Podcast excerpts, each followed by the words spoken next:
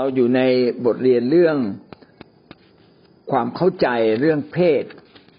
แล้วเราผ่านมาสองข้อแล้ว วันนี้เราขึ้นข้อที่สามเราควรจะมีท่าทีอย่างไรต่อเรื่องเพศ เมื่อวานนี้เราได้พูดคุยไปแล้วว่าเรื่องเพศเป็นสิ่งที่มาจากพระเจ้า แล้วก็เป็นสิ่งที่ดี ไม่ใช่สิ่งที่ชั่วร้าย เป็นสิ่งที่มีหลักการ แล้วก็ถ้าเรารักษาชีวิตของเราถูกต้องตามหลักการ เราก็จะเป็นคนหนึ่งที่พบความสุขอย่างแท้จริง อย่างแท้จริงนะครับ เพราะว่าพระเจ้าสร้างเรื่องเพศมา เพื่อเราจะได้มีความสัมพันธ์ระหว่างชายหญิงอย่างเต็มบริบูรณ์ แล้วก็เป็นตุเครื่องสะท้อนถึงความสัมพันธ์ฝ่ายวิญญาณระหว่างพระเจ้ากับเราด้วยอาเมนเรามาขึ้นข้อสามนะครับ เราควรมีท่าทีอย่างไรต่อเรื่องเพศ เรื่องนี้ก็เป็นเรื่องสำคัญไม่น้อยนะครับว่าเรื่องเพศขอบเขตของเรื่องเพศ ขอบเขตที่ถูกต้องเนี่ยคืออะไร พี่น้องทุกอย่างพระเจ้าเนี่ยทรงได้เปิดเผยกับเราว่าในสิ่งที่เราดำเนินชีวิตอยู่ในโลกนี้มีทั้งสิ่งที่ถูกและก็สิ่งที่ผิดด้วย แล้วขอบเขตของความถูกต้องนั้นออยู่ตรงไหน สิ่งที่เกี่ยวกับเรื่องเพศขอบเขตความถูกต้องก็คือ จะต้องสอดคล้องกับพระลักษณะของพระเจ้าผู้ทรงสร้าง เนื่องจากว่าพระเจ้าของเราเป็นพระเจ้าที่บริสุทธิ์ ดังนั้นก็ต้องมีชีวิตทางเพศที่บริสุทธิ์ สอดคล้องกับพระเจ้าผู้ทรงกำหนดเรื่องเพศ สอดคล้องกับพระเจ้าผู้ทรงเป็นต้นกำเนิด สอดคล้องกับพระเจ้าผู้ทรงสร้างเรา พระองค์บริสุทธิ์ พระองค์จึงปรารถนาให้การดำเนินชีวิตทางเพศของเรานั้น มีความบริสุทธิ์ถูกต้องเหมือนกับพระองค์ อันนี้คือท่าทีที่สำคัญ อีกประการหนึ่ง ท่าทีที่สำคัญก็คือต้องสอดคล้องกับหลักการแห่งพระคัมภีร์ของพระเจ้า พระคัมภีร์ทั้งเล่มได้เอ่ยถึงเรื่องทางเพศไว้อย่างไรบ้าง สิ่งเหล่านี้สอดคล้องกันหมด แล้วก็เป็นหลักการที่เราต้องเรียนรู้และทำตาม ดังนั้นถ้าสรุปอย่างกว้างๆท่าทีที่ถูกต้องสำหรับเรื่องเพศก็คือ เราต้องดำเนินชีวิตในด้านเพศให้ตรงกับลักษณะของพระเจ้าผู้ทรงบริสุทธิ์ ประการต่อมาก็คือเราจะต้องดำเนินชีวิตตามหลักการแห่งพระวจนะในพระคัมภีร์ของพระเจ้า สิ่งเหล่านี้เป็นขอบเขต ที่พระเจ้าได้ขีดเส้นเอาไว้ พระเจ้าจึงอยากให้เรานั้นได้เรียนรู้ เพื่อเราจะใช้ชีวิตของเราอย่างมีความสุขอย่างถูกต้องในเรื่องเพศ แล้วก็ไม่ต้องอับอาย ไม่ต้องหลบซ่อน เพราะว่าแท้จริงเรื่องเพศนั้นเป็นเรื่องที่ดี หลักความจริงที่สำคัญมากก็คือ พระเจ้าสร้างทุกสิ่งในสากลโลก รวมทั้งสร้างมนุษย์ พระองค์ทรงเห็นว่าดีนัก ทุกสิ่งที่พระเจ้าสร้างนั้นทรงเห็นว่าดีนัก ดังนั้นพระเจ้าเนี่ยจะไม่ปล่อยปละละเลย ให้มนุษย์เนี่ยทำตามใจชอบ พระองค์มีขอบเขต และพระองค์ไม่ปรารถนาให้มนุษย์เนี่ยไปทำในสิ่งที่ผิด และพระองค์ก็ไม่ยินดีด้วยถ้าเราไปทำผิด เพราะว่าถ้าเราทำผิดก็จะมีผลต่อตัวเราเอง การผิดเรื่องเพศนั้นอาจจะดูเหมือนสนุกมีความสุขในระยะแรก แต่มีผลต่อตัวเราเอง โดยเฉพาะโทษไหววิญญาณ และโทษฝ่ายร่างกายก็จะมีผลต่อเรา พระเจ้าเนี่ยพอพระทัยที่อยากใช้ความสัมพันธ์ทางเพศ เป็นสิ่งที่ดีที่สุดสำหรับมนุษย์ และการที่เราจะได้รับสิ่งที่ดีที่สุดจากความสัมพันธ์ทางเพศนี้ เราก็ต้องมีท่าทีที่ถูกต้องนะครับ เราจึงจะเกิดสิ่งที่ดีที่สุดขึ้นมาในชีวิตของเราอย่างแท้จริง กลับมาที่ฮีบรูบทที่สิบสามข้อสี่ฮีบรูสิบสามข้อสี่ได้กล่าว ดังนี้นะครับจงให้การสมรสเป็นที่นับถือแก่คนทั้งปวง และให้เตียงสมรสปราศจากความชั่วช้า เพราะคนมีชู้ และคนที่ล่วงประเวณีนั้นพระเจ้าจะส่งพิพากษาโทษเขาขอบพระวจนะของพระเจ้าตอนนี้ได้พูดถึงขอบเขตนะครับแต่ก่อนจะพูดถึงขอบเขตตรงนี้ อยากจะอธิบายคำบางคำในพระวจนะของพระเจ้าตรงนี้ก่อน พื่อพี่น้องจะได้เกิดความเข้าใจ จงให้การสมรสเป็นที่นับถือแก่คนทั้งปวง การสมรสก็คือการที่ชายกับหญิงมีความสัมพันธ์ทางเพศ ขั้นสูงสุด ก็คือร่างกายจิตใจจิตวิญญาณ กว่าคนคนหนึ่งจะมาถึงจุดแห่งการสมรสหมายความว่าเขาเองเนี่ยจะต้องมีความสัมพันธ์ทางด้านจิตใจมาก่อน เกิดความรักใคร่เอ็นดูกัน เกิดความปรารถนาต่อกัน แต่ไม่ปล่อยให้เนื้อหนัง เติบโตขึ้นมา เพราะว่าถ้าจิตใจมีความรักใคร่ต่อกัน แต่จิตวิญญาณจะไปด้วยกันได้ไหมเป้าประสงค์ในชีวิตจะไปด้วยกันได้ไหมสิ่งลึกๆในชีวิตสอดคล้องกันไหมคนส่วนใหญ่ไม่ได้สนใจสนใจแต่จิตใจว่าพอไปกันได้ ชอบพอ ชอบคนหน้าตาแบบนี้เสียงแบบนี้ท่าทางแบบนี้ชอบเหลือเกิน แต่จริงๆ แค่ความประทับใจยังไม่ได้พูดถึงนิสัยด้วยซ้ำไป นิสัยนั้นสอดคล้องรับรับกันได้ไหมขัดขัดเกลากันได้ไหม ยังไม่ได้พูดถึงประเด็นนี้เลยนะครับ เพียงแค่จิตใจผิวเผิน และแม้จิตใจจะไปด้วยกันได้ นิสัยจะสามารถรับรองกันได้ ขัดเกลากันได้ สนับสนุนช่วยเหลือกันได้ แล้วจิตวิญญาณล่ะ จิตวิญญาณคือส่วนที่ลึกที่สุด ชีวิตเราลึกที่สุดคือเราต้องการพระเจ้า แต่คนในโลกนี้ลึกที่สุด เขาไม่ได้ต้องการพระเจ้านะครับ เขาต้องการเงินทอง ถ้าเขาต้องการเงินทองและความสุขอย่างเดียว แล้วมันมากล้นจนปิดตาเขาอะเขาก็ไม่สามารถมารู้จักหรือยินยอมกับพระเจ้า เพราะฉะนั้นพอจิตวิญญาณขัดแย้งกันแบบนี้ ก็จะทำให้ชีวิตครอบครัวยากลำบากดังนั้นก่อนสมรสเนี่ยเราจึงดูก่อนนะครับ ว่าเอออุปนิสัยจิตใจสอดรับกันไหมช่วยเหลือกันได้ ส่งเสริมกันได้จริงไหมแล้วลึกที่สุดคือจิตวิญญาณนั้น ยังไปในทิศทางเดียวกันไหมสามารถปรับให้มันใกล้เคียงกันได้ไหมถ้ามันปรับให้ใกล้เคียงกันได้ จึงอนุญาตให้มีความสัมพันธ์ฝ่ายร่างกายนะครับ และการที่อนุญาตให้มีความสัมพันธ์ฝ่ายร่างกายนี้จะต้องผ่านพิธีหนึ่งเขาเรียกว่าพิธีสมรสนะเราะฉะนั้นพิธีสมรสเนี่ยจึงจึงมีขั้นตอนจึงมีหลักหลักความจริงบางอย่างที่ซ่อนอยู่เบื้องหลัง ก่อนที่มนุษย์จะมีความสัมพันธ์ทางเพศในขั้นสูงสุด และเป็นการผูกพันกันตลอดไปพระคัมภีร์จึงบอกว่าให้การสมรสนั้นเป็นที่นับถือ เป็นที่นับถือนั้นเป็นอย่างไรบ้างครับ เป็นที่นับถือก็คือให้พ่อแม่พี่น้องญาติทั้งสองฝ่าย หรือเพื่อนฝูง หรือผู้หลักผู้ใหญ่เนี่ย ยอมรับเห็นด้วย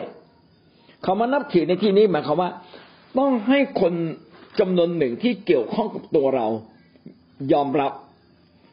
ในพระคัมภีร์ใช้คำว่าของคนทั้งปวงเป็นที่นับถือของคนทั้งปวง แต่คำว่าคนทั้งปวงเนี่ย ไม่ได้หมายถึงในกรในขอซึ่งไม่เกี่ยวกับเรา แต่หมายถึงคนที่ใกล้ชิดกับเราที่สุด เช่นพ่อแม่เราญาติสนิทเรานะครับ ผู้หลักผู้ใหญ่เขาเห็นดีเห็นงามด้วยไหมนะครับ เป็นการยอมรับนะเป็นการเปิดเผยต่อสาธารณชนว่าคนสองคนจะมาผูกพันตัวกัน อย่างจงแจ้งนะเป็นที่เชื่อหน้าชูตาไม่ต้องมาหลบ ไม่ต้องมาแอบแฝงนะไม่ต้องมาลักลอบได้กันนะครับ ก็คือการนับถือก็คือเป็นที่ยอมรับเป็นที่รับรู้ คนส่วนใหญ่รับรู้ว่าสองคนนี้ชายกับหญิงนี้ได้พันพันผูกกันเป็นสามีภรรยา ทุกคนรับทราบหมดนะครับ ชายก็จะไม่ไปคล้องแวะกับหญิงอื่น หญิงก็จะไม่คล้องแวะนะครับ ไปรับความรักจากคนอื่น ๆอีกเลย เพราะว่าเป็นที่รับทราบกันแล้วว่าสองคนนี้รักกันต้องการผูกพันตัวกันตลอดไป ก็ต้อง ไม่ใช่รู้กันสองฝ่ายเท่านั้นเองนะครับ การเป็นที่น่านับถือก็คือมีคนมาเป็นพยาน มีคนมาเป็นพยานว่าสองคนนี้ต้องการผูกพันตัวกันนะครับ มีเกียรติหน้านับถือคือเชิดหน้าชูตาได้ ไม่ใช่ก้มหน้า ใครรู้ไปก็ก้มหน้ารู้สึกอับอายรู้สึกขายหน้า อาเมน ครับ นี่คือคำว่าหน้านับถือ ดังนั้นคำว่า การสมรสเป็นที่น่านับถือจึงต้องมีกระบวนการ ก่อนที่จะมาถึงการแต่งงาน ก่อนที่จะมีชีวิตแห่งครอบครัวใหม่ที่เกิดขึ้น อันนี้ถ้าเราทำอย่างถูกต้องนะครับ เป็นที่นับถือของคนทั้งปวงก็จะเป็นที่เชิดหน้าชูตาและเราก็ภาคภูมิใจนะครับ ไม่ต้องหลบซ่อนอีกต่อไป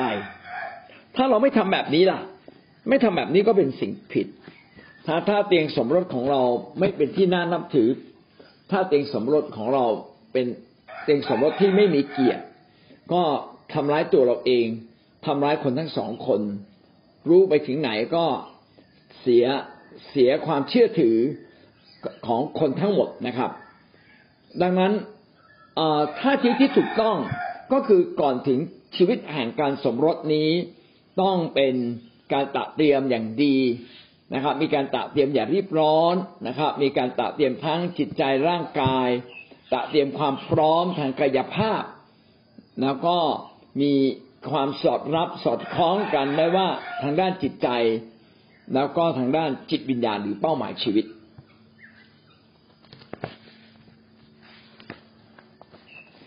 บางความเชื่อก็เข้มงวดเรื่องการแต่งงานนะครับ เข้มงวดเรื่องการแต่งงาน มองเรื่องการสมรสเป็นเรื่องที่ผิด มองการแต่งงานเป็นการเสียความบริสุทธิ์ทางศาสนา อันนี้อันนี้ไม่ถูกต้องนะครับ ไม่ถูกต้องอบางครั้งเขาก็มองว่าการสมรสนั้นเป็นเรื่องที่น่ารังเกียจนะครับสำหรับคนที่ต้องการดำเนินชีวิตทางพรมจารีทางฝ่ายศาสนา อันนี้ไม่ไม่ไม่ไม่เป็นความจริง แล้วก็ผิดหลักการพระคัมภีร์ ในพระคัมภีร์อนุญาตให้เราเนี่ยสามารถมีครอบครัวได้นะครับ แต่ต้องมีครอบครัวอย่างถูกต้องอย่างมีเกียรตินะครับ ดังนั้นคำว่ามีเกียรตินี่คลุมไปเยอะมากเลย ดังนั้นท่าทีของเราเองเราก็ต้องไม่มองเรื่องเพศ หรือมองเรื่องการสมรสการอยู่ด้วยกัน เป็นเรื่องน่ารังเกียจเป็นเรื่องไม่ถูกต้องไม่ดีงาม แต่กลับมองว่าสิ่งเหล่านี้เป็นสิ่งที่ถูกต้องดีงาม เพราะมีขอบเขต เราถ้าเราอยู่ในขอบเขตของพระคัมภีร์ อยู่ในขอบเขตของพระเจ้า ความสัมพันธ์ทางเพศก็กลับกลายเป็นเรื่องที่ดี เพราะว่าเราทำตามในสิ่งที่พระเจ้าได้ทรงอนุญาตและบอกไว้ เตียงสมรสนั้นต้องปราศจากสิ่งที่ชั่วช้า พระคัมภีร์ได้อธิบายถึงคำว่าชั่วช้าไว้นะครับ แสดงว่ามันมีขอบเขตแห่งความดีงามถูกต้อง ถ้าเกินขอบเขตแห่งความดีงามถูกต้อง ก็กลายเป็นสิ่งชั่วช้า เราจะต้องไม่เกินไม่ผิดต่อขอบเขตนั้น ไม่ล่วงเกิน ไม่ออกนอกขอบเขต เพราะถ้าอยู่นอกขอบเขต ก็เราก็กำลังแสวงหาโทษ และพระเจ้าก็ต้องลงโทษเราอย่างแน่นอน แต่ถ้าเราอยู่ในขอบเขตของพระเจ้า อยู่ในขอบเขตของพระคัมภีร์ พระเจ้าทรงถือว่าดีนักนะและพระเจ้าก็จะทรงอวยพรทั้งหมดนี้ก็กำลังสอนเราและเตือนใจเราว่า เราก็ต้องดำเนินชีวิต ทางเพศได้ถูกต้องดำเนินชีวิตการสมรสอย่างถูกต้องไม่ออกนอกขอบเขต เพราะถ้าออกนอกขอบเขตเรากำลังทำผิด และมีโอกาสที่จะต้องได้รับโทษ พี่น้องจึงเห็นได้ว่าความสัมพันธ์ทางเพศนั้นไม่ใช่สิ่งที่พระเจ้าห้ามว่ามีไม่ได้ นะชายจะประทับใจหญิงและวันหนึ่ง พัฒนาจนแต่งงานกัน ก็เป็นสิ่งที่เป็นไปได้ เป็นสิ่งที่ไม่ผิดนะครับ เป็นสิ่งที่ดีด้วย ถ้าท่านอยู่ในกรอบทางเพศของพระเจ้า ดังนั้นกรอบทางเพศของพระเจ้าจริงไม่ใช่เป็นสิ่งที่จำกัดไม่ให้มนุษย์มีความสุข แต่เป็นการส่งเสริมให้มนุษย์มีความสุขอย่างแท้จริง พระเจ้าอยากให้ความสัมพันธ์ทางเพศ เป็นความสุข แล้วก็เป็นความสุขที่เราได้รับอย่างถาวรไปยาวนาน เป็นความสุขที่เราไว้วางใจได้ ไม่ถูกหักหลัง เพราะว่าความสัมพันธ์ทางเพศเป็นความสุขที่ดีเลิศและก็สูงส่งของมนุษย์เลยทีเดียว คือหมายความว่าถ้าเป็นไปได้ ถ้าเราจะมีโอกาสได้แต่งงาน พี่น้องก็แต่งงานเถอะครับ แต่ถ้าพี่น้องไม่สามารถอยู่ในกรอบแห่งความถูกต้อง หรือไม่สามารถหาคนที่อยู่ในกรอบ ที่เราจะอยู่ร่วมกันได้ระยะยาวจริง ๆ จิตใจเขานี่พันผูกกับเราเพียงแค่ร่างกาย แต่เขาไม่ได้พันผูกกับเราถึงฝ่ายจิตวิญญาณเลย คนอย่างนี้พี่น้องไปผูกพันเขาทำไม เจ็บปวดเปล่าๆความสัมพันธ์ทางเพศจึงเป็นเรื่องที่งดงาม และเป็นสิ่งที่มีคุณค่าสูงส่งเลอเลิศเราจึงต้องจัดเตรียมเพื่อให้สมกับความเลอเลิศสมสมกับความงดงามเหล่านั้น เราจึงต้องเป็นการเตรียมตัวทั้งกายภาพ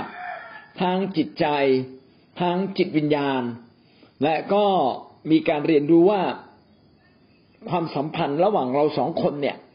สามารถพัฒนาจนอยู่ร่วมกันเป็นสามีภรรยาจริง ๆ หรือไม่ ถ้าไม่ได้เกิดจากความรักอย่างแท้จริงหรือความรักอันเสียสละ ผมไม่คิดว่าสามีภรรยาจะอยู่ร่วมกันได้แรกๆอยู่ร่วมกัน เพียงเพราะว่าปรารถนาอีกฝ่ายหนึ่ง อาจจะปรารถนาฝ่ายร่างกาย ปรารถนาบางสิ่งบางอย่างในตัวเขาปรารถนาคิดรู้สึกชมชอบรู้สึกดี แต่สิ่งเหล่านั้นเนี่ยเกิดขึ้นเพราะว่าอยากได้รับการเอาใจใส่ อยากได้รับการบำรุงบำเรอจากอีกฝ่ายหนึ่ง อยากได้รับการตอบสนองสิ่งดี ๆ จากเขาแต่ถ้าสมมติว่าวันหนึ่งเขาไม่สามารถตอบสนองเราได้ อาจจะเพราะเงินทองเพราะร่างกาย เจ็บป่วย หรือพิการขึ้นมา หรือว่ามีนิสัยบางอย่างซึ่งซ่อนอยู่ที่เราไม่เคยรู้มาก่อน แล้วก็สำแดงออกมาขัดแย้งกับเราอย่างรุนแรง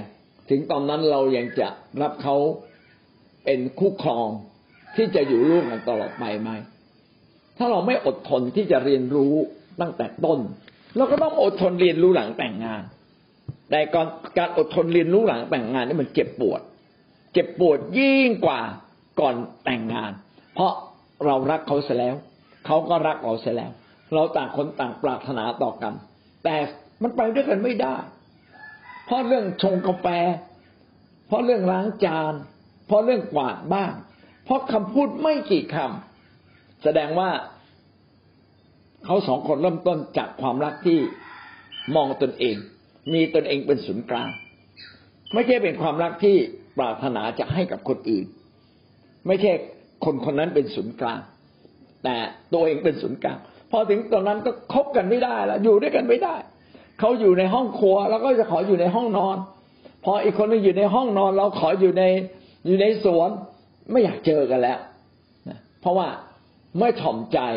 ไม่อดทนที่จะปรับตัวเองที่จะรักเขาให้มากขึ้นนะการแต่งงานจริงเป็นเรื่องการต่อสู้กับความบาปของตัวเราเองด้วยนะแล้วพี่น้องพร้อมไหมอะอย่างนี้เป็นต้นใช่ไหมครับ ก็ต้องขึ้นกับว่าเรารักเขาจริง ๆ พร้อมที่จะปรับปรุงเปลี่ยนแปลง แล้วก็ต้องมีสะพานเชื่อมที่จะพูดคุยกัน บางคนเนี่ยไม่มีสะพานเชื่อมนะฮะเวลาโมโหก็เลิกกันเลยดีกว่า ไม่รู้จะหันหน้ามาคุยกันอย่างไร เพราะว่าตอนที่จีบกันไม่เคยหันหน้ามาปรับความเข้าใจ พอแต่งงานไปแล้วก็หันหน้ามาปรับความเข้าใจไม่เป็นนะครับ มีความขัดแย้งแต่ปรับความเข้าใจกันไม่ได้ ผมถึงพูดหลายครั้งนะอันนี้ผมพูดตามพระคัมภีร์ไม่ได้พูดตามความคิดของผมนะ ว่าจิตใจต้องเสมอกัน แล้วต้องมีการปรับตัวกันได้ ต้องดูว่าปรับตัวกันได้ไหมรับรองรับกันได้ไหมในความบกพร่องผิดพลาดที่บางอย่างปรับตัวช้า เนี่ย อันนี้สิ่งเหล่านี้เป็นตัวประกอบเป็นบริบทที่สำคัญที่จะรักษา ชีวิตแห่งการผูกพันกันอย่างถาวร หรือว่าชีวิตสมรสเนี่ยไปด้วยกันได้อย่างแท้จริง อันนี้ก็เป็นขอบเขตอันหนึ่งนะครับ เราจึงต้องไม่สนใจเพียงแค่ให้การแต่งงานบริสุทธิ์ แต่ต้องสนใจว่าหลักการพระคัมภีร์ว่าอย่างไรของการอยู่ร่วมกัน และก็หลักการพระคัมภีร์ว่าอย่างไรของชีวิตที่ต้องพันผูกแบบเขาคนเดียวไม่ผูกพันกับคนอื่นในเรื่องเพศอีกต่อไป เนื่องจากว่าความสุขทางเพศเนี่ยเป็นความสุขที่พึงปรารถนา และเป็นความสุขอันล้ำเลิศสูงสุดของมวลมนุษย์ จึงทำให้มนุษย์เนี่ยต้องการเป็นความต้องการอย่างยิ่ง เราต้องการความรักแบบนี้ และเราต้องการเป็นความรักที่ยาวนาน เราต้องการความรักแบบนี้เป็นความรักที่มั่นคง ไม่ใช่ชั่วครั้งชั่วคราวหรือชั่วค่ำคืน สำหรับผู้ชายเนี่ยอาจจะมีความรู้สึกทางเพศ แล้วพอไปนอนกับใครก็ถูกปลดปล่อยนะครับ แต่ผู้หญิงไม่ผู้หญิงเนี่ยละเอียดอ่อน ความรู้สึกของผู้หญิงเนี่ยเขาบอกว่าเหมือนอาจารย์สุนีศรีทวงศ์ท่านก็อธิบายดี เขาบอกผู้ชายเหมือนเตาแก๊สจุดปั๊บติดเลยพึบเลย แต่ผู้หญิงเนี่ยเหมือนเตารีดนะกว่าจะร้อนเนี่ยค่อยๆร้อนค่อยๆร้อน ของผู้ชายนี่หมดอารมณ์ไปแล้ว ผู้หญิงก็ยังอารมณ์ค้างอยู่เลย อันนี้ก็ เป็นเรื่องที่เราต้องเข้าใจนะแล้วบางทีผู้ชายเนี่ย ตัดความสัมพันธ์ง่ายมาก แป๊บๆเลิกผู้หญิงก็บอกฉันก็อยากจะเลิกนะ แต่สุดท้ายฉันก็ยังเลิกไม่ได้ เพราะว่าข้างในมันพันผูกพี่น้องจะเห็นว่าความรักแท้จริงเนี่ย หรือแม้แต่ผู้ชายเองนะถึงจุดหนึ่งนะ อันนี้เป็นเรื่องที่สำคัญมาก ผมแนะนำเลยนะครับว่าบรรดาผู้ชายทั้งหลายทั้งปวงที่ ลาจากสุภาพสตรีไปเนี่ยนะฮะพี่น้องอย่าได้ตกใจนะครับตะกี้ผมได้พูดถึงว่าผู้หญิงเนี่ยเป็นเหมือนเตาเตารีดนะครับมีความรู้สึกช้าแต่ว่ายาวนาน ส่วนผู้ชายเนี่ยปุ๊บปั๊บแล้วก็หมดความรู้สึกไป แต่ก็ไม่ได้หมายว่าลึกที่สุดผู้ชายเนี่ยไม่มีความรักแบบของผู้หญิงแบบนั้น ลึกที่สุดเขาก็ยังปรารถนาความรักที่มั่นคงยาวนาน ประเด็นตรงนี้เองเนี่ยที่ผมอยากจะให้เขาคิดว่าบรรดาผู้หญิงผู้ชายที่เลิกกัน พี่น้องอย่าอย่าเพิ่งรีบแต่งงานใหม่เลย พี่น้องรอคอย เพราะวันหนึ่งเราจะคิดถึงบรรยากาศดีๆ ผู้ชายที่จากจากไปกับผู้หญิงก็เช่นเดียวกันนะครับ วันนี้ก็อาจจะหลงละเลงกับผู้หญิงบางคนไป หรือไปทำผิดบางอย่างไป แต่ถ้าผู้หญิงเนี่ยยังฝ่ายผู้หญิงยังคือฝ่ายภรรยา ยังดำเนินชีวิตอย่างถูกต้องนะครับ ไม่ไม่กระโตกกระตักจนเกินไป ไม่กระวนกระวายจนเกินไป ไม่ทุกข์ใจจนเกินไป จนกระทั่งพยายามมาตอบโต้สามี ยังทำตัวเป็นภรรยาที่น่ารัก ผมบอกท่านได้เลยนะครับ ว่าไม่ช้าไม่นานเขาต้องกลับมา เพราะว่าผู้ชายนั้นเขาต้องการความรักอันมั่นคงถาวร เช่นเดียวกับผู้หญิง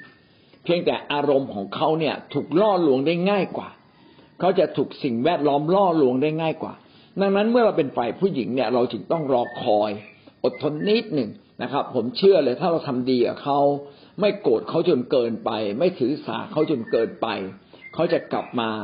สู่อ้อมอกแห่งความรักอันอบอุ่นของท่านอย่างแน่นอน ผู้ชายที่ตีจากเราไปถ้าท่านเป็นฝ่ายหญิงก็ขอให้ท่านอดทนนะครับ แล้วท่านจะพบว่าเขาจะกลับมาได้ ในเวลาอันเหมาะสม อันนี้ไม่ได้หมายถึงทุกคนแต่มีความเป็นไปได้มาก เรากลับมาตรงนี้นะครับ เรากลับมาถึงว่าความสุขทางเพศเนี่ย เป็นความสุขที่ล้ำเลิศแล้วก็ดีเลิศจริง ๆ เหมาะสำหรับมนุษย์ทุกคน และความสุขและความรักแบบเนี้ยต้องการอะไร ผมคิดว่าความสุขและความรักเช่นนี้ต้องการความซื่อสัตย์พักดี ต้องการความซื่อสัตย์พักดีครับ เพราะว่าเราอยากเป็นเจ้าของตลอดไป เราจึงต้องการความรักภักดีอย่างจริงใจจากอีกฝ่ายหนึ่งพี่น้องจะเห็นเลยว่าการสมรสเนี่ยต้องมีเงื่อนไขตรงนี้ด้วย ทุกคนปรารถนาอีกฝ่ายหนึ่งซื่อสัตย์รักภักดีด้วยความจริงใจ ดังนั้นถ้าเราพบสิ่งที่ไม่จริงใจ ไม่ซื่อสัตย์ภักดีจะเกิดความเจ็บปวดอย่างยิ่ง เพราะเราหวังว่าเขาจะซื่อสัตย์รักภักดีกับเรา อีกประการหนึ่งความสุขความรักเนี่ยเกิดจากเสรีภาพทางจิตใจที่ไม่ได้เกิดจากการบีบบังคับ แต่เป็นความรักใสๆที่ถูกก่อตัวขึ้นมา จากความรู้สึกภายในชีวิตของเรา ก่อตัวขึ้นมาเองไม่ได้ใครบังคับ ความรักเนี่ยเป็นเรื่องแปลก คือมนุษย์จะมีความรักที่ค่อยๆก่อตัวขึ้นมา จากการมองความงดงาม มองความดีของอีกฝ่ายนึงแล้วสิ่งนี้ค่อยๆเกิดขึ้นเกิดขึ้น เป็นเสรีภาพนะครับ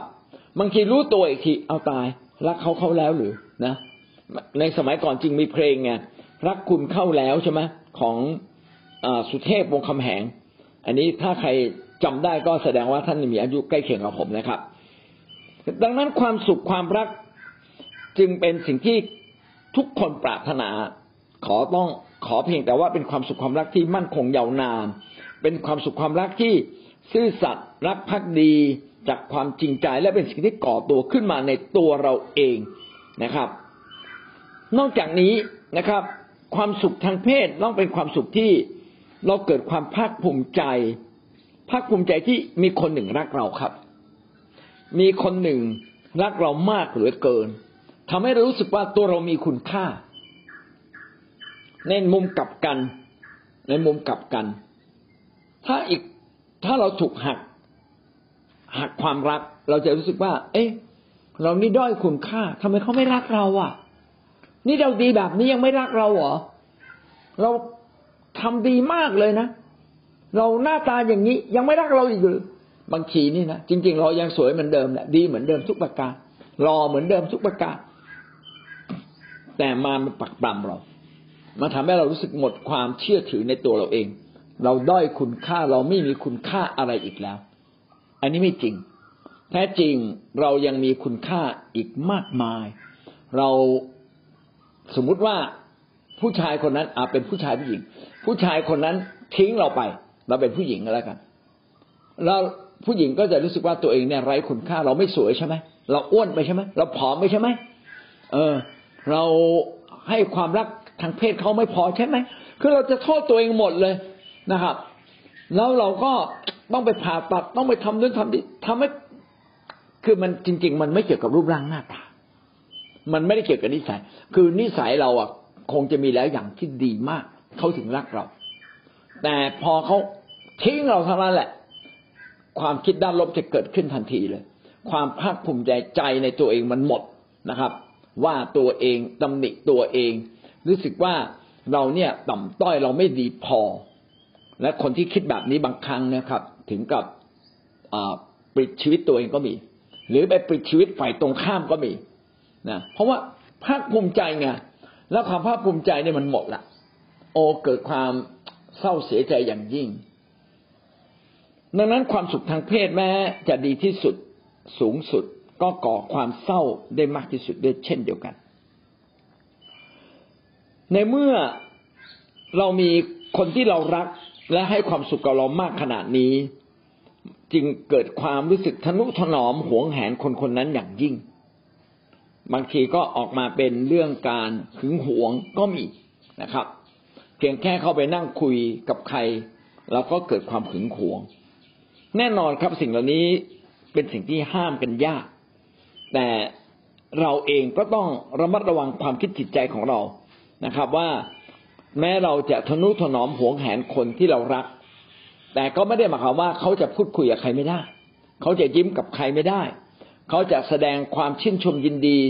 กับเพศตรงข้ามไม่ได้เลย อันนี้เราก็ต้องใจกว้างพอ เพราะไม่เช่นนั้นเนี่ยทะเลาะกันแน่ เกิดปัญหาแน่ เพราะเราไม่ได้อยู่ในโลกนี้เพียงสองคน เราอยู่ในโลกนี้กับคนมากมาย แล้วทำไมคนถึงเป็นแบบเนี้ยเพราะว่า จิตใจเขาคับแคบมาตั้งแต่ต้นพี่น้องบางทีเขาน่ารักดีทุกอย่างเลย แต่ถ้าไม่ฝึกจิตใจที่กว้างขวางพอ อีกฝ่ายหนึ่งรับใช้พระเจ้าไม่ได้นะครับ เพราะการรับใช้พระเจ้ามันต้องอยู่กับผู้คน การที่เราจะมีผลต่อสังคม เราต้องอยู่กับผู้คน มันหลีกเลี่ยงยาก ที่เราจะมีความสัมพันธ์แบบเล็ก ๆ น้อยๆกับคนหนึ่งเช่นอาจจะจับมือ หรือบางทีอาจจะต้องกอดกัน ทีนี้วัฒนธรรมของคนไทย ในอดีตเนี่ยกอดกันเนี่ยถือว่าผิด แต่ในวัฒนธรรมแบบคนยุคนี้นะ ยิ่งซึ่งอยู่ในยุคนักธุรกิจบ้าง คนที่ทำธุรกิจหรือคนที่อยู่ในวงการชั้นสูงเนี่ยเขาถือว่าการกอดกันเล็ก ๆ น้อยๆเนี่ย เป็นเรื่องธรรมดานะครับ การโอบกอดกันเป็นการให้กำลังใจกันแล้วกัน พี่น้องเคยดู youtube ไหมเขาจะมีคนคนหนึ่งนะเขาจะติดป้ายว่ากอดฟรี แล้วเขาจะไปกอดทุกคนเลย เพราะว่าการกอดกันเนี่ย เป็นการแสดงความรักอันบริสุทธิ์ใจด้วย ดังนั้นพอกอดปั๊บคนก็รู้สึกชื่นใจ เราต้องการการกอด เพราะการกอดเนี่ยเป็นสัญลักษณ์อันหนึ่งในการแสดงความรัก เมื่อเรารักลูกเราก็กอดลูก ดังนั้นเด็กทุกคนก็มีความรู้สึกว่าความรักเนี่ยเริ่มต้นที่การถูกกอด และการกอดกันเป็นสิ่งจำเป็นเป็นสิ่งที่สำคัญ นั้นโบสถ์ในตะวันตกเนี่ยเมื่อเขาเจอกันเขาจะกอดกัน กอดกันแบบพอเหมาะพอสมนะครับนะไม่ใช่ปอบกอดกันจนตัวกลมนะครับแต่นี่คนไทยไม่เคยชินคนไทยไม่เคยชินก็รู้สึกว่าโอ้ยพอกอดกันเนี่ย ความรู้สึกทางเพศเนี่ยมันขึ้นเลยปุ๊บปับปุ๊บปับโอ้มันเป็นวัฒนธรรม มันเป็นค่านิยมที่ฝังรากลึก เพราะฉะนั้นตรงนี้เนี่ยพี่น้องก็ก็ต้องค่อยๆฝึกเมื่อเราอยู่ในสังคมที่ อยู่ในเมืองมากขึ้น อยู่ในสังคมในอีกระดับหนึ่งมากขึ้น สิ่งเหล่านี้คือเป็นเรื่องธรรมดา แต่อย่าเลยขีดเส้นออกไปนะครับ พอพอจูบด้วยปากนี่ผิดแล้วนะครับพอจูบด้วยปากเนี่ยมันจะเป็นความรู้สึกที่ลึกซึ้งเกินกำลังละไม่ถูกละนะครับ แต่หอมแก้มนี่ไม่เป็นไรนะหอมหน้าผากหอมแก้ม สมมุติว่าจริง ๆ ผมก็เคยเจอนะครับ ผมไปเทศนาแล้วก็ มีบรรดาคุณป้าเขารักเขารักผู้นำอะเขาก็มาหอมแก้ม ผมก็ให้เขาหอมนะเขามีความสุขของเขาอะเขาอยากหอมแก้มก็หอมก็อยากกอดนี่กอดไหนก็กอดนะแต่แต่เราไม่ได้พันผูกในลักษณะของการชู้สาว หรือว่ามีความรู้สึกทางเพศที่เลยเถิดนะครับ อันนี้ก็ต้องระมัดระวังแล้วก็สนใจ ทีนี้บางครั้งเนี่ย การเริ่มต้นด้วยการกอดก็อาจจะทำให้เกิดความผิดพลาดขึ้นมาได้นะเพราะว่าคนบางคนเนี่ยไม่เคยถูกกอดมาก่อน พอถูกกอดเนี่ยบางทีแบบ ความรู้สึกนี่มันตามมาทันทีเลย อันนี้พี่น้องก็ต้องใส่ใจและดูแลดูแลคนละคนแต่ละคนอย่างเหมาะสม ใครควรจะแค่จับมือ ใครควรจะแค่โอบไหล่นะครับ ใครควรจะแค่โอบไหล่เบาๆนะครับ หรือกอดกันห่างๆอะไรอย่างนี้เป็นต้นอะ คือเนื่องจากว่าประเทศไทยเนี่ยวัฒนธรรมกำลังเปลี่ยนมันไม่ได้เปลี่ยนทันที เราอยู่ในสองสามวัฒนธรรมที่แตกต่างกัน เราจะบอกว่า เอ้ยแม้แต่ฉันไม่ได้คิดอะไร ก็ไม่คิดอะไรอีกฝ่ายนึงเขาอาจจะคิดนะสังคมเขาอาจจะคิด ก็ต้องวางตัวให้เหมาะสม ผมกลับมาประเด็นนี้นะครับ ว่าเนื่องจากความสุขทางเพศ เป็นความสุขที่ล้ำเลิศสูงสุด แล้วก็เป็นความสุขความรักที่ทุกคนปรารถนา ดังนั้นความสุขตรงนี้นี่แหละ ต้องเป็นความสุขความรักที่มาจากความมั่นคง หนักแน่นอย่างจริงจังที่จะพันผูกกันตลอดไปชั่วนิรันดร์ไม่ใช่ชั่วข้ามคืน ต้องเป็นความสัตย์ซื่อพักดีที่มีต่อกัน ต้องเป็นความรักที่เกิดจากใจภายในไม่ได้เกิดจากการถูกบีบบังคับและก็ความรักแบบนี้สร้างความภาคภูมิใจ ความพึงพอใจ จนบางครั้งอาจจะเกิดความหึงหวงหวงแหนขึ้นมา สิ่งเหล่านี้เราจึงเห็นได้ว่า คนที่มีความสุขทางเพศเขาก็อยากเป็นเจ้าของแต่เพียงผู้เดียว เขาไม่ต้องการให้คนอื่นมามีส่วนแบ่งนะครับ และพระเจ้าก็อนุญาตว่าก็คิดจนถึงที่สุดให้ดีจริง ๆ ว่าปรารถนาไหมถ้าปรารถนาค่อยแต่งนะครับ แล้วค่อยมีความสุขทางเพศแบบนี้ แต่ถ้ายังไม่ปรารถนาที่จะถือว่าเขาสูงสุดสำหรับเรา ก็ไปหาก่อนไป หาให้พอใจ แต่อย่าไปเสียเนื้อเสียตัวนะครับ อย่าไปทำให้ชีวิตนั้นดังพร้อยทางฝ่ายเรือนร่างนะครับ แล้วก็เมื่อตัดสินใจแล้วว่าคนนั้นคือคนสุดท้ายที่เราจะรักแบบนี้ เอาเลย พันผูกเลย และเป็นการพันผูกตลอดชีวิต ถ้าไม่เช่นนั้น หรือมาตรฐานต่ำกว่านี้ผมบอกว่าเนี่ย ผิดกฎเกณฑ์ หรือผิดขอบเขตของพระเจ้าครับ แม้ในพระคัมภีร์อาจจะไม่ได้พูดละเอียดขนาดนี้ แต่นี่คือบรรทัดที่พระคัมภีร์ได้ว่างเว้นไว้ไม่ได้พูด เพราะว่าพระคัมภีร์บอกว่าต้องเป็นพันธสัญญาผูกพันกันนิรันดร์ตลอดไป แล้วถ้าจะนินิรันดร์ตลอดไปก็แบบนี้ไงถ้าท่านทำแบบนี้ เราจะไม่พลาดจากความรัก และไม่ทำให้เราปวดร้าว ไม่ทำให้เกิดการทำร้ายไม่เกิดการเข็นฆ่าเกิดขึ้นอย่างแน่นอน แต่มีแต่การให้อภัย ดังนั้นถ้าเราสรุปตรงนี้นะครับ ก็คือขอบเขตแห่งความผิดความถูกต้องตามแบบพระคัมภีร์และตามลักษณะของพระเจ้า ก็เขียนไว้สองอย่าง ประการที่หนึ่งก็คือ อย่ามีชู้ อย่านอกใจสามีภรรยา ประการต่อมาคือคือ อย่าล่วงประเวณี ล่วงประเวณีก็คือการมีความสัมพันธ์ก่อนที่จะแต่งงาน แม้สองคนรักกัน แต่ยังไม่แต่งก็ไม่ควรมีความสัมพันธ์ทางเพศกัน สงวนไว้วันนั้นค่อยมีความสัมพันธ์ทางเพศนะครับดังนั้นขอบเขตของความผิดถูกเนี่ย แค่นี้เองครับ แต่เป็นสิ่งที่ยากที่มนุษย์จะทำได้ เพราะว่าพอจิตใจมันหวือหวาไปแล้ว จิตใจมันคิดนอก นอกกรอบของพระพระวจนะไปแล้ว ก็มักจะหลงไหล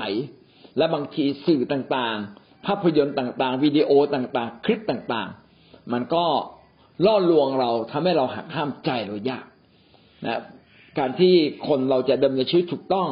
ในฝ่ายพระเจ้าจึงเป็นสิ่งที่ยากขึ้นยากขึ้นนะครับ นี่ก็เป็นวิธีการของซาตานที่จะดึงคนฝ่ายพระเจ้า ให้หลงทิศผิดทางไป เขาจึงบอกว่าต้องมีข้อระมัดระวังไว้ เช่น อย่าอยู่ด้วยกันสองต่อสองนะอย่าอยู่ในที่ลับด้วยกันสองต่อสองชายกับหญิงจะใช้เวลาด้วยกันก็อยู่ต่อหน้าคนอื่นๆ อยู่ในที่กลางแจ้งนะอย่าอยู่ในที่ลับ อย่างเงี้ยเป็นต้นนะครับ หรือไม่ควรนั่งรถไปด้วยกัน หรือไปนอนในห้องนอนห้องเดียวกัน ซึ่งเป็นการยากที่จะห้ามใจนะครับ ในการที่จะ ดำเนินชีวิตให้บริสุทธิ์ทางเพศอย่างถูกต้อง อาเมน ในสิ่งที่ผมได้เรียนรู้มาจากหนังสือเล่มนี้นะครับ ที่เรากำลังสอนกันนี้ ผู้สอนก็ได้พูดถึงเรื่องของบทเพลงโซโลมอน ซึ่งเป็นพระคัมภีร์อีกเล่มหนึ่งที่สำคัญมาก ในหนังสือบทเพลงโซโลมอนได้พูดถึงความสัมพันธ์ทางเพศนะครับ ระหว่างคู่สมรส คู่สมรสนะ ไม่ใช่คนนอกสมรสนะครับ อย่างตรงไปตรงมา แล้วก็ได้อธิบายไว้อย่างดี พี่น้องสามารถไปอ่านอีกที แต่ว่าไม่ได้พูดตรงตรงพูดเป็นแบบเชิงสัญลักษณ์นะครับ ซึ่งก็ถ้าเรานึกตามตีความ ก็ทำให้เราเกิดความเข้าใจ เช่นผู้ชายเนี่ยจะมีความสุขอยู่กับผู้หญิงได้อย่างไรอย่างแท้จริงนะครับ โดยที่ อันนี้ผมขอพูดไปเลยนะครับ ผู้ชายก็มีจุดอ่อนอยู่จุดหนึ่งนะครับเวลาต้องมีความสัมพันธ์ทางเพศกับผู้หญิง เวลาเขาตื่นเต้นมากนะครับ ก็เขาก็จะถึงจุดสุดยอดก่อนผู้หญิงทุกครั้งไปนะในพระคัมภีร์โซโลมอนก็ได้สอนเรื่องนี้ไว้นะครับ ว่าต้องทำอย่างไรนะแต่พี่น้องอ่านแล้วอาจจะไม่เข้าใจนะครับนะก็หวังว่าท่านจะเข้าใจเองก็แล้วกันนะครับ เพราะไม่ไม่เหมาะสมที่จะมาพูดที่นี่นะครับ ขณะเดียวกันก็ยังมีความหงหาอาทรความอาลัยนะครับ ระหว่างกันระหว่างคนที่รักกัน แล้วก็เขาพันผูกกันอย่างไร ในบทเพลงซาโลมอนได้บอกไว้หมดสิ้นเลยนะหวังว่าพี่น้องจะมีโอกาสไปอ่าน แล้วก็จะได้เกิดความเข้าใจ อันนี้ก็จบข้อสามนะครับ ข้อสามพูดถึงขอบเขต สรุปก็คือว่าเนื่องจากว่าความสัมพันธ์ทางเพศ มีลำดับที่ถูกต้อง คือเริ่มต้นจากจิตใจก่อน ยังไม่มีความสัมพันธ์ทางด้านร่างกาย ประทับใจสำรวจความประทับใจว่ามาจากความถูกต้องไหมแล้วปรับตัวกันได้ไหมยอมรับความขัดแย้งกันได้ไหมยอมรับความแตกต่างกันได้ไหมแล้วถ้ามีสามารถแก้ไขกันได้ไหมถ้าแก้ไขได้ก็พัฒนาการเข้ากันได้ต่อไปเรื่อยๆจนกระทั่งมาดูเรื่องจิตวิญญาณว่า ลึกที่สุดจิตวิญญาณเป็นไปได้ไหมบางคนบอกว่าไม่ดูด้านจิตใจหรอกเขาดูจิตวิญญาณ จิตวิญญาณก่อน ถ้าจิตวิญญาณมาไปด้วยกันไม่ได้ ก็ไม่ปล่อยใจเลยแม้สักนิดเดียวจะไม่ชมชอบเลย ผมว่ายกตัวอย่างเช่นนะเด็กวัยรุ่นเนี่ย ไปชอบดารามันผิดตั้งแต่ต้นแหละจิตวิญญาณมันคนละเรื่องกัน จิตโทษทีนะจิตวิญญาณของดาราเนี่ย มันสร้างความนิยม ก็ต้องทำให้คนหลงไหลแต่ขอโทษนะเขาก็ไม่ได้หลงไหลใครนะครับ แล้วก็ไม่ต้องการความรักจากใครที่มาสับซื่อกับเขา เพราะว่าเขาต้องการสร้างสเสน่ห์ตรงนี้เขาจะสับซื่อได้อย่างไงอะเขาก็ต้องหวานไปเรื่อยๆถูกไหมครับนะดังนั้นการที่เรารักกันเนี่ย โดยที่ไม่สำรวจจิตวิญญาณก่อนว่ามาไปด้วยกันได้มันพลาดตั้งแต่ต้น ก็ต้องสนใจว่าจิตวิญญาณเป็นอย่างไรไปด้วยกันได้ไหมแล้วก็มาพัฒนาจิตใจ จากนั้นแน่ห้ามไว้เลยนะ การสัมพันธ์ทางฝ่ายร่างกายอย่างลึกซึ้ง จะไม่อนุญาตให้เกิดขึ้น จนกว่าจะถึงการสมรส เพราะว่าในการสมรสนั้นมีความสุขจากการความสัมพันธ์ทางเพศ ระหว่างชายกับหญิงนะไม่ใช่ชายกับชายหรือหญิงกับหญิง มีความสุขอย่างล้ำเลิศอย่างประเสริฐนะครับ สิ่งนี้จึงทำให้เราต้องสนใจว่ามีความสัตย์ซื่ออยู่เบื้องหลังความรักนี้ไหมมีความมั่นคงในความรักนี้จริงๆไหมนะแล้วก็ ต้องระมัดระวังเพื่ออะไรเพื่อความรักจะได้ยืนยาว ถ้าไม่มี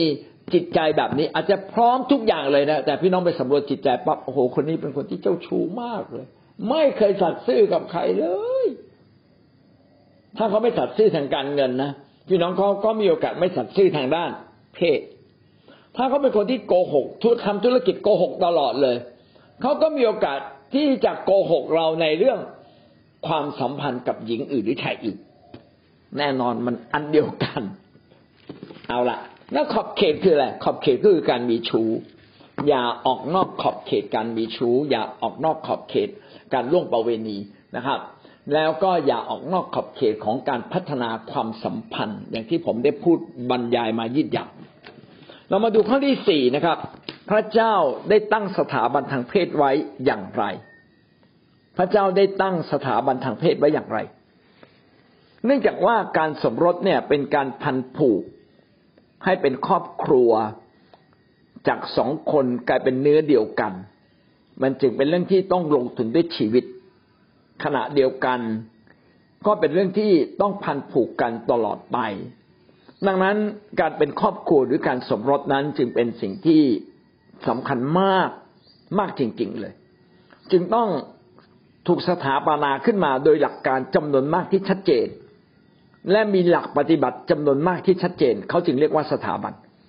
สถาบันนี่หมายถึงองค์กรหมายถึงหมายถึงสถาบันทางความคิดก็ได้นะครับ อาจจะไม่ถึงหมายถึงองค์กรอย่างเดียว หมายถึงสถาบันทางความคิดที่มีความชัดเจนในเรื่องหลักการหลักปฏิบัติในเรื่องขั้นตอนในเรื่องสิ่งต่างๆ เพราะว่ามันสำคัญมาก การสมรสเป็นเรื่องสำคัญมากจึงต้องมีสถาบันการสมรส หรือต้องมีสถาบันของคำว่าครอบครัว เพราะว่าเป็นเรื่องที่สำคัญมาก ถ้าไม่มีหลักการที่ชัดเจนในเรื่องนี้ สถาบันครอบครัว หรือสถาบันการสมรสจะอยู่ไม่ได้ จะเป็นเต็มไปด้วยการสัมสนและสถาบันครอบครัวเป็นพื้นฐานของโครงสร้างทางสังคม ถ้าสถาบันทางครอบครัวตั้งอยู่ไม่ได้ สังคมตั้งอยู่ไม่ได้ ประเทศชาติจะตั้งอยู่ยากมาก สังคมและประเทศชาติไม่ได้ตั้งอยู่ เพียงเพราะเรื่องเศรษฐกิจ การเมือง การศึกษากฎหมาย แต่ตั้งอยู่บนสถาบันครอบครัวด้วย สถาบันครอบครัวจึงต้อง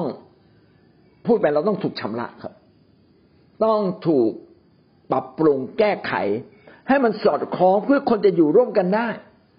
สามีภรรยาต้องอยู่ร่วมกันได้ ถ้าไม่แก้ไขประเด็นนี้นะไม่แก้ไขเรื่อง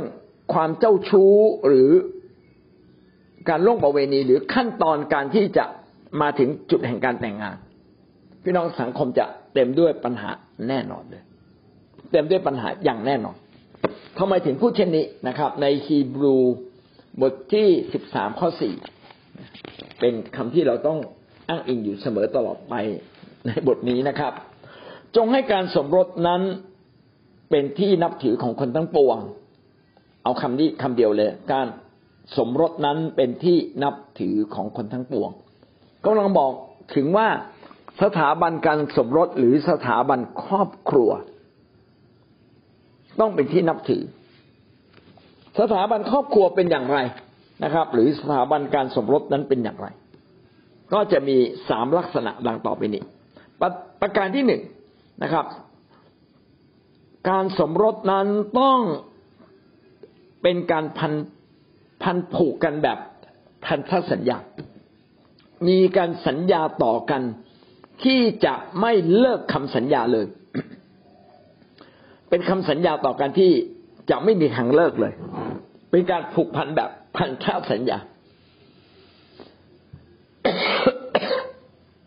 ขอโทษใช้เสียงแล้วก็คือต้องพันผูกแบบพันธสัญญา สัญญาต่อกัน และจะไม่ผิดต่อคำสัญญานี้เลย เหมือนเราทำสัญญาซื้อขายทำสัญญา เกี่ยวกับประกันชีวิตใช่ไหมครับ ว่าตายต้องจ่ายเท่าไหร่ อันนี้ก็คล้ายๆกันนะครับ ว่าเป็นการพันผูกกัน แล้วก็ไม่ผิดคำสัญญาเลย ต้องเป็นพันธสัญญาเปิดเผย หมายความว่ามีคนรับรอง มีสักขีพยานไม่ใช่พันธสัญญากันสองคน อันนี้ยังเป็นพันธสัญญาปิด ต้องเป็นพันธสัญญาเปิดนะครับ นั่นคือประการที่หนึ่งต่อมาประการที่สองในในสถาบันครอบครัวนั้นต้องเป็นการพันผูกกันด้วยความรัก เป็นความรักที่เสียสละ เป็นความรักที่มั่นคงไว้ใจได้ เป็นความรักที่สูงสุด ที่แต่ละฝ่ายนั้นต้องทนุถนอม ยินดีคืนดี ยินดีที่จะกลับมาพูดคุยกันและคืนดีกันอยู่ตลอดเวลา ซึ่งตรงนี้ก็ต้องไม่เพียงแต่เป็นความรักที่ต้องสงวนไว้เช่นนั้น ก็ต้องมีหลักปฏิบัติ ทีนี้เราจะเห็นว่าคนจำนวนมากเนี่ย ไม่รู้หลักปฏิบัติ แห่งการคืนดีกันมาพอไม่พอใจก็หันหลัง ไม่ยอมคุยกันละโกรธโกรธไปหลายวัน โกรธนานก็ไม่ได้ เขาบอกห้ามข้ามคืน รีบคืนดี ห้ามห้ามค้างไว้นานเพราะค้างไว้นานมารซาตานเข้ามาแทรก ความคิดเหล่านี้ถ้ามันฝังลึกๆๆมันจะกลายเป็นความอคติ คืนดีกันยากละ งั้นสามีภรรยาหลายคนเนี่ยที่สุดท้ายแยกกัน เพราะว่าฝังรากลึกแข่งการไม่พอใจ แล้วก็ไม่คืนดีกัน ไม่ขอโทษกัน ต้องฝึกเรื่องการขอโทษ ขอโทษแบบไหนทำให้ความรู้สึกนั้นหมดไป ก็ต้องขอโทษด้วยคำจริงใจ แม้เราไม่ผิด แต่เราก็หยิบยื่นบรรยากาศแห่งการขอโทษให้กับอีกฝ่ายหนึ่งก่อน ฉันขอโทษเธอนะ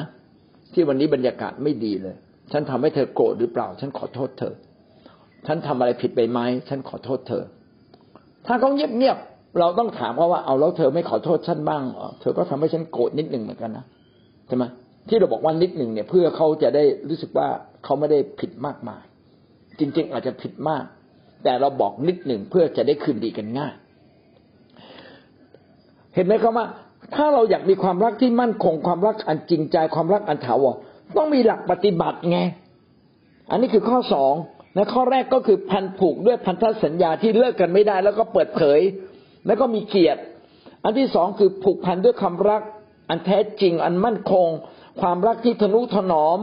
แล้วก็ยินดีคืนดีกัน แล้วมีวิธีการคืนดีด้วย อันต่อมานะครับ สถาบันครอบครัวนะครับ อันที่สามก็คือตั้งใจที่จะไม่ทรยศต่อกัน ไม่กบฏนะครับ ไม่ทรยศไม่เลิกรา ไม่เลิกราหมายความว่า เมื่ออยู่ด้วยกันแล้ว ก็ต้องอยู่ด้วยกันตลอดชีวิตจนกว่าฝ่ายใดฝ่ายหนึ่ง จะจากโลกนี้ไป แม้อีกฝ่ายหนึ่งทุกข์ใจหนักใจ เราก็ไม่ทิ้งเขาแม้เขาผิดพลาดก็ยังให้โอกาสเขานะบางคนอาจจะถามผมว่า อาจารย์แล้วเขาผิดขนาดนี้จะยกโทษให้เขาได้หรือ พี่น้องผมพูดตรงๆนะ มันเริ่มต้นตั้งแต่ว่าตอนผิดเล็กๆอะท่านไม่ยกโทษให้กันก่อน ผิดเล็กผิดน้อยคำพูดเล็กๆน้อยๆแก้วกาแฟไม่ล้าง ที่นอนไม่พับ คือมันเป็นเรื่องเล็ก ๆ หมดเลยคำพูดสีหน้าท่าทางแล้วเราไม่คืนดีกัน ไม่ยกโทษให้แก่กันจริง ๆ มันก็สะสมสะสมสะสม จนกลายเป็นความผิดแบบเยอะความผิดแบบ รถบรรทุกบรรทุกกันเลยอะนะเออหรือเรือลำใหญ่บรรทุกเลยความผิดเต็มไปหมดเลย ถึงตอนนั้น ยกโทษไม่ไหวแล้วมันใหญ่เกินไป ยกโทษตั้งแต่เรื่องเล็กๆฝึกคืนดีกัน ฝึกที่จะไม่หักพันธสัญญา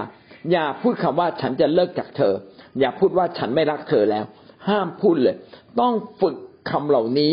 เราจะไม่หักพันธสัญญา เราจะไม่ทรยศเราจะไม่มองคนอื่นนะครับ เป็นบุคคลที่น่ารักเกินกว่าคู่ครองของเรา อาจารย์สุนีศรีทวงก็เออสินค้าดีทีท่านพูดดีมากเลยนะครับ หน้าภรรยาเราหน้ามอง ก็คือกำลังบอกเราว่ากรุณาอย่ามองหน้าคุณยิงคนอื่นมากนักช่วยมองภรรยาของเธอเยอะๆหน่อยถามว่าผู้ชายผิดเรื่องนี้ไหมผิดนะครับบางทีเราเผลอไง โอ้คนนี้หน้าตาดีไว้ชอบอะ เอ้ยมารยาทดีจังเลย เฮ้ยแต่งตัวสวยมากแล้วบางทีมันเลยเถิดไงมันไม่ใช่เป็นดอกไม้ในสวน มันเป็นดอกไม้ที่เราเด็ดมา มันผิดเลยนะครับ คือเป็นดอกไม้ในสวนไม่เป็นไร ชมชอบนิดๆหน่อยๆได้ แต่ชมชอบเกินกว่าคู่ครองของเราเนี่ยไม่ได้ อันนี้เราจึงต้องสนใจ งั้นก็มีสามอย่างนะครับนะสถาบันการสมรสก็ต้องเป็นแบบเป็นพันธสัญญา สัญญากันอย่างเปิดเผย ผูกพันกันตลอดนิรันดร์แล้วก็ต้องเป็นการผูกพันด้วยความรักอันมั่นคงคืนดีกันอันที่สามต้องมีไม่มีความคิดที่จะเลิกกันเลย เลิกรากันเลยนะครับอาเมน ทีนี้ความรักแบบนี้อะมันเปรียบเหมือนอะไร มันเปรียบเหมือนความรักของพระเจ้า กับความรักของเรา เขาจึงชอบ ไม่ใช่ชอบพระกัมภีร์พูดอย่างนี้เลยนะครับว่า คริสเตียนเป็นเหมือนเจ้าสาว ที่รอคอยการเสด็จมาของพระคริสต์และเราจะแต่งงานกัน เป็นการผูกพันนินิรันดร์ตลอดไป ความสัมพันธ์แบบนินิรันดร์แบบเนี้ยแบบพันธสัญญาและนิรันดร์ตลอดไปเนี่ย เป็นความสัมพันธ์ระหว่างพระเจ้ากับเรา ระหว่างพระคริสต์กับเราซึ่งพระเจ้าเรียกมาไอ้นี่จึงเป็นภาพฝ่ายวิญญาณ ดังนั้นสถาบันครอบครัวจึงสะท้อนสถาบันฝ่ายวิญญาณของพระเจ้า ระหว่างพระคริสต์กับคริสตจักรของพระองค์ เป็นความสัมพันธ์นิรันดร์การนะครับ พี่น้องลองกลับมาดูเดี๋ยวว่าจริงไหมเป็นเรื่องจริงนะท่านทำผิด พระคริสต์ก็ยกโทษ ทุกครั้งที่ท่านกลับมาสารภาพบาปพระคริสต์ก็ไม่ถือสานะครับ แม้ว่าบางครั้งเรางอน พระเจ้ายังมางอเราเลยนะครับ ทุกครั้งที่ท่านอธิษฐานพระเจ้าก็แอบฟังคำของท่าน ไม่ได้แอบหรอกตั้งใจฟังด้วยซ้ำไปเมื่อท่านร้องเพลงนมัสการพระเจ้านะแม้บางครั้งความรู้สึกเรายังไม่ถึงคำร้องเลย พระเจ้าก็โอ้ดีอกดีใจตื่นเต้นเหลือเกิน เหมือนพ่อแม่นะพอลูกพอเดินได้นิดหน่อยเชียร์เอาเชียร์เอาลูกทำอะไรได้เชียร์ใหญ่เลย ดีใจดีใจเกินหน้า ในสิ่งที่ลูกทำได้ด้วยซ้ำไป พระเจ้ากับเราก็แบบนั้น พระเจ้ารักเราพระเจ้าหวงแขนเราพระเจ้าดีใจกับเราเลือเกิน ที่เรากลับใจได้มาสักครั้งหนึ่งหรือเรื่องหนึ่ง ภาพของการสมรสหรือสถาบันการสมรสสถาบันครอบครัวฝ่ายโลก ก็สะท้อนภาพสถาบันฝ่ายวิญญาณของพระเจ้าในฟ้าสวรรค์ และก็เป็นสถาบันฝ่ายวิญญาณที่พระเจ้าอยากให้เกิดขึ้นอย่างแท้จริง การผูกพันในฟ้าสวรรค์เป็นการผูกพันนินิรันดร์ตลอดไป แต่การผูกพันในแผ่นดินโลกนั้นเป็นการผูกพันแบบชั่วคราวเท่านั้นเองนะครับ เมื่อเราไปฟ้าสวรรค์เราไม่ได้เป็นสามีภรรยากันอีกแล้ว เป็นแค่เขาเรียกว่าเป็นทูตสวรรค์ต่างคนต่างเป็นทูตสวรรค์ ต่างคนต่างเป็นคนของพระเจ้า คบกันอย่างพี่น้องไม่มีความสัมพันธ์ทางเพศนะแต่มีความรักอันลึกซึ้งไฟวิญญาณ ระหว่างเรากับพระคริสต์และระหว่างพี่น้องที่เป็นคริสเตียนที่ไปอยู่ในฟ้าสวรรค์ รักกันและกันนะครับ เอาละวันนี้ผมจบเพียงแค่นี้นะครับ ข้อสี่ก็ยังไปได้นิดเดียวพรุ่งนี้ก็จะขึ้นเรื่องความสัมพันธ์นอกพันธสัญญานะครับ ความสัมพันธ์นอกพันธสัญญาเป็นอย่างไรนะครับ อาเมนครับวันนี้ได้เรียนรู้สิ่งใดบ้าง พี่น้องสามารถอภิปรายได้นะครับเรียนเชิญครับ หลักการของพระเจ้าเนี่ยคือ คือเราต้องศึกษาให้ดีอะค่ะ เพราะว่าถ้าเราผูกพันกันแล้วผูกพันน้องฝ่ายจิตวิญญาณและร่างกายแล้ว เนี่ยเราจะเลิกด้วยกันไม่ได้ที่สิ่งที่สำคัญก็เราต้องศึกษาให้ดี ศึกษาให้ดีก่อนที่เราจะตกลงตัดสินใจที่จะใช้ชีวิตและแต่งงานกับเขา ต้อขอบคุณพระเจ้าที่ตามหวังเนี่ยสอนเรื่องนี้มาตลอดต้องขอบคุณพระเจ้าที่มารีก็มีหลักการสิ่งนี้อยู่อาจจะยังไม่ได้ชัด แต่วันนี้อาจารย์ก็เหมือนมาตอกย้ำตอกย้ำให้เราได้เข้าใจมากขึ้นก็ขอบคุณพระเจ้าที่ความหวังของเราเนี่ยและอีกเรื่องที่ได้ก็คือเรื่องการกอดมารีเนี่ยถูกสอนในความหวังในเรื่องการกอดมาสักระยะหนึ่งแต่พอมารีมาที่นิวซีแลนด์เนี่ยมารีก็ ตกใจอะไรเขากอดกันอะไรเงี้ยผู้ชายกอดกับผู้หญิงอ่าก็จะกอดกันเวลาเจอหน้าก็จะกอดกันอะไรอย่างที่อาจารย์บอกอะก็จะกอดแล้วก็หอมแก้มอะไรแต่ถ้าเราไม่ได้มีการถูกฝึกมาสักระยะหนึ่งเนี่ยเราก็จะมีความสึกว่าเราจะไม่ชินแล้วก็มีความสึกว่าถึงมันอะไรกันเนี่ยเราจะรับไม่ได้แล้วเราไม่ได้ถูกสอนมาในเรื่องตัดคอดอย่างนี้อาจารย์ต้องขอบคุณพระเจ้าที่ได้เรียนรู้เพิ่มเติมมันนี้ค่ะอาจารย์ขอบคุณค่ะ อันนี้เป็นความจริงครับ ถ้าเราไป อยู่ในสังคมที่เขากอดกันเป็นเรื่องธรรมดา พี่น้องจะตกใจมาก เอ้าทำไมพวกเขากอดกันได้อะนะเห็นไหมว่าเป็นเรื่องของวัฒนธรรมที่แตกต่างกัน เรื่องที่ผมก็อยากให้ข้อคิดนิดหนึ่งนะครับว่าเมื่อเราอยู่ในสังคมใดก็ตาม เราก็ต้องให้อยู่ในสังคมนั้นได้นะเราอาจจะทำแบบนั้น แต่ใจเราไม่ได้คิดแบบนั้น ก็ต้องฝึกจนกระทั่งใจเราไม่คิดนะแรก ๆ อาจจะรู้สึก นะเลือดสูบฉีดแต่ไม่หมดเลยนะครับนะแต่พอถึงจุดหนึ่งเราก็ต้องเข้าใจว่าอ๋อนี่เป็นเรื่องที่เราต้องแยกนะครับ ระหว่างความสัมพันธ์ที่ยอมรับกันได้ในสังคมนะเพื่อเราจะอยู่ในสังคมได้ เพื่อเราจะได้คนในสังคมกลับมานะครับ อย่าถือว่าคิดไม่ตรงกันก็ปลีกตัวเลย ไม่ขอยุ่งกับสังคม พี่น้องเป็นคริสเตียนจะไปอยู่ในถ้ำคนเดียวนี่ไม่ได้ จะไปอยู่บนยอดไม้ อยู่บนยอดเขาคนเดียวนี่ไม่ได้ เราต้องอยู่ในสังคม จึงต้องมาปรับความคิดทัศนคติต่างๆนะครับ เพื่อเราเข้ากับสังคมได้เมื่ออยู่ในสังคมได้ เราก็จะมีโอกาสประกาศกับคนในสังคมนะครับเดี๋ยวนี้ยุคสมัยมันเปลี่ยนไปแล้วนะครับนะจริงๆก็เปลี่ยนไปอยู่ตลอดเวลานะแล้วเราก็ต้องเปลี่ยนตามเพื่อเราจะสามารถจะเป็น ผู้หนึ่งที่มีผลต่อสังคม พี่น้องเมื่อเรียนรู้วิธีการและขั้นตอนของการที่เราจะรักกัน จนถึงขั้นที่จะไปสมรสกันในวันสุดท้ายนั้นพี่น้องจะพบว่ามันแตกต่างจากการดำเนินชีวิตของคนในโลกนี้ หรือแม้แต่ตัวเราเองที่ผ่านมา เราไม่ได้ดำเนินชีวิตแบบนี้เลยพอเราก็ดำเนินชีวิตขั้นขั้นตอน พอใจกันก็เกี่ยวก้อย แล้วก็ไปสัมพันธ์กันฝ่ายร่างกายทันที